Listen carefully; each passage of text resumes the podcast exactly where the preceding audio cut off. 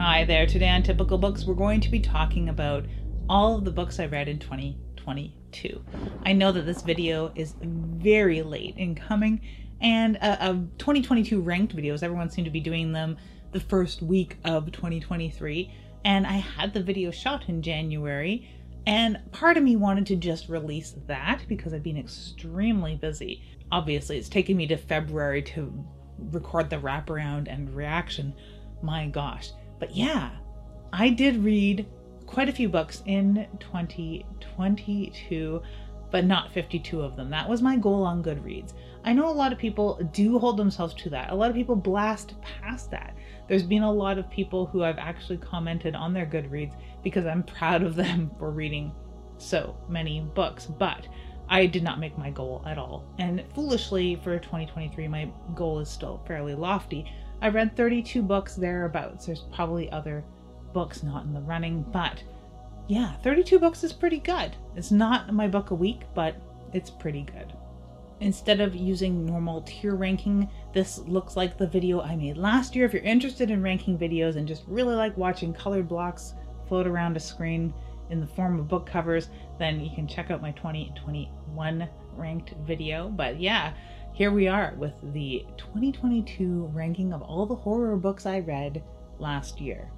Okay, all of the books that I read last year. I believe there are 32 of them, so I did not make that goal, as we well know. But these are the books in the big mess, and we'll come back to this. For now, I'm going to clear the screen. And in no specific order, we're going to put the books in one by one. So, starting with Slewfoot, which is probably going to be one of my top reads. I don't know, we'll find out. You know, Slewfoot would have been higher up had it not been so kind of one note and quiet. I can't give it extra points because I love the art. I can't give it extra points because I actually killed a demon called Brom in the latest Diablo game, and the whole Diablo Brom thing is friggin' awesome to me. I can't just give this book extra points because Brom is amazing. So yeah, uh, it's it's here though. Hello, fiction. I don't know what categories we're gonna end up with here. Oh, yeah. You will notice that I don't go into big detail with all of these books.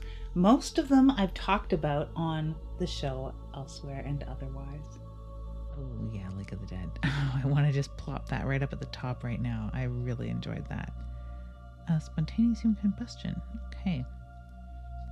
Got some single author collections. Oh, yeah, that was fun. Chad Lutzke books. Ooh, Old Laymon. I, this pile's getting really messy, isn't it? Uh, oh, Eddie Generous book. Yeah, what I need in my life is more Eddie Generous. Wow, there's so much weirdness here. Speaking of books that I talk about on the show, here's some that I don't talk about on the show. I don't typically talk about the magazines. I mentioned that I pick up a magazine here and there, but I don't talk about reading them. I don't talk about the ones that I do for paid or uh, ghost written reviews. And I don't talk about books that I reread sometimes. I don't talk about nonfiction books all of the time. I don't talk about books that I read uh, for for work and things like that. So yeah, there is reading that goes on behind the scenes, but not a lot. So don't let me lead you to believe that I'm reading like ten to twenty other books a year. It's maybe about five to ten.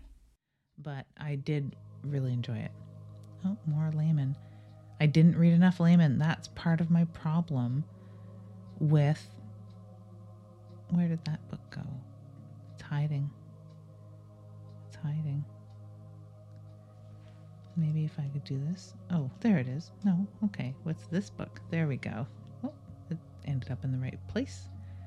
These are going to start getting hidden because I've got such a mess here. Oh, more Eddie Generous.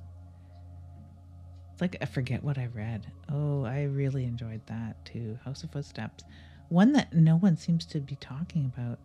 So I've read, obviously, a lot of single author things not enough, not as much true crime and stuff like that that I did last year. Oh, look at them all. Look at them all. Oh, wow, dog meat.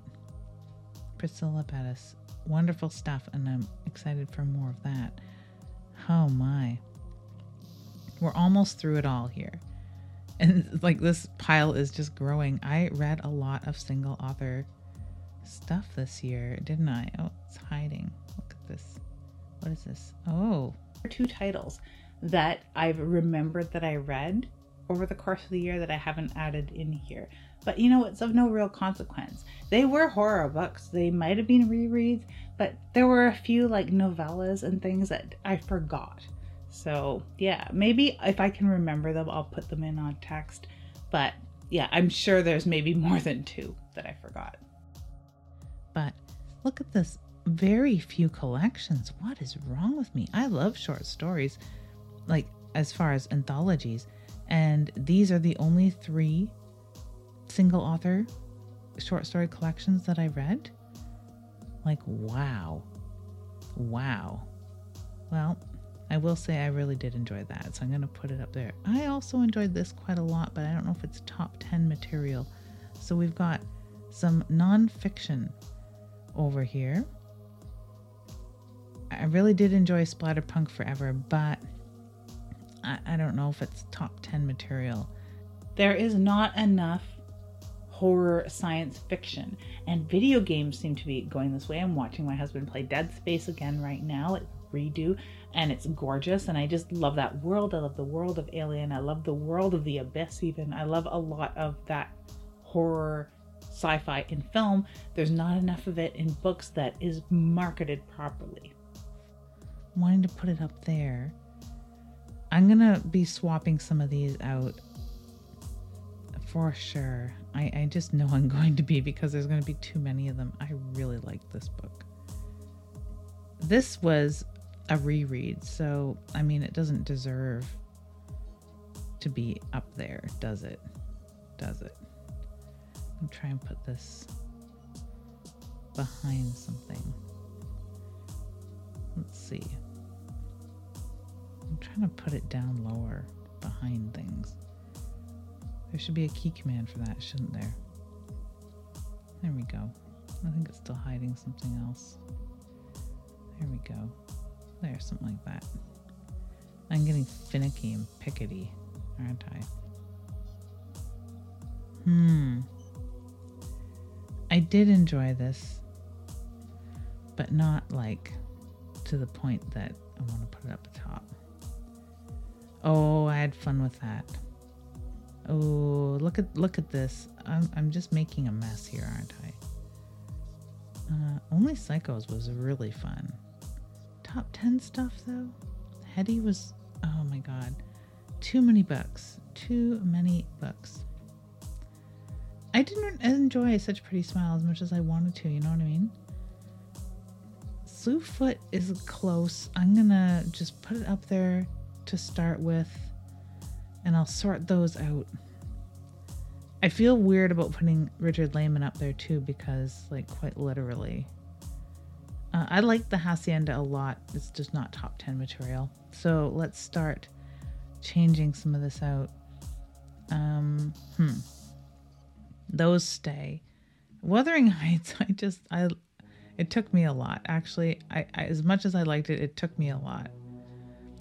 Tony Evans. So, what have we got here? It's a lot of single author stuff, one nonfiction thing, no anthologies, no collections. That's that's weird, isn't it? So, oh, I love Dogmeat. That was just such a fun experience reading it too. I tried switching away from Goodreads, but they've made some changes in the way that it looks. It doesn't look so 1994 anymore and it looks better, it looks cleaner. There's a site that most people use called Storygraph, and I found Storygraph was a little more toxic. You may think the opposite because they do have so many tools to avoid what other people might think of as toxic literature, but in turn, I find that that is filtering out a lot of literature from people and allowing people a little more of soapboxes to stand on and deride books and punch down on them. So Storygraph just wasn't for me.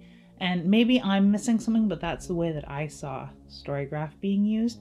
I like the looks of Storygraph though, so now that Goodreads looks better, I'm sticking around. House of Footsteps, I loved. No Time for Classics. Providence After Dark, that was a long term read. It actually took me two years to read that. Lydia Lunch Paradoxia, absolutely enjoyed. When Things Get Dark, I liked. I don't know, there were some stories I just didn't. Now, Splatterpunk Forever, every story in there was gold. Women in Trouble, every story gold again, right? Quite seriously. Spontaneous Human Combustion, I liked it as a collection. It just, um, it was quiet. It was, I don't know, not what I expected. I didn't mind it. I got through it.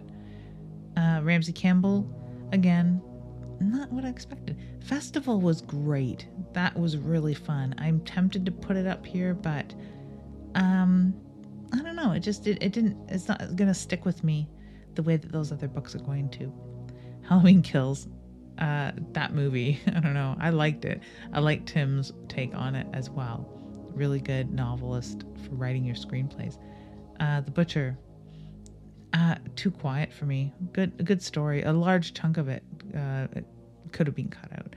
The Psycho, that was a reread. Such a pretty smile. It was okay. I don't know. Uh, Richard Laymon, like I said, I love Richard Laymon so much. He's my top 10 horror author of all time, but uh, not in a top 10 list of the year. They're rereads as it is. So, yeah. Uh, the Eddie Generous stuff, I absolutely love Eddie Generous. I really do. The Only Psychos was so fun. What a B more two B movies like that.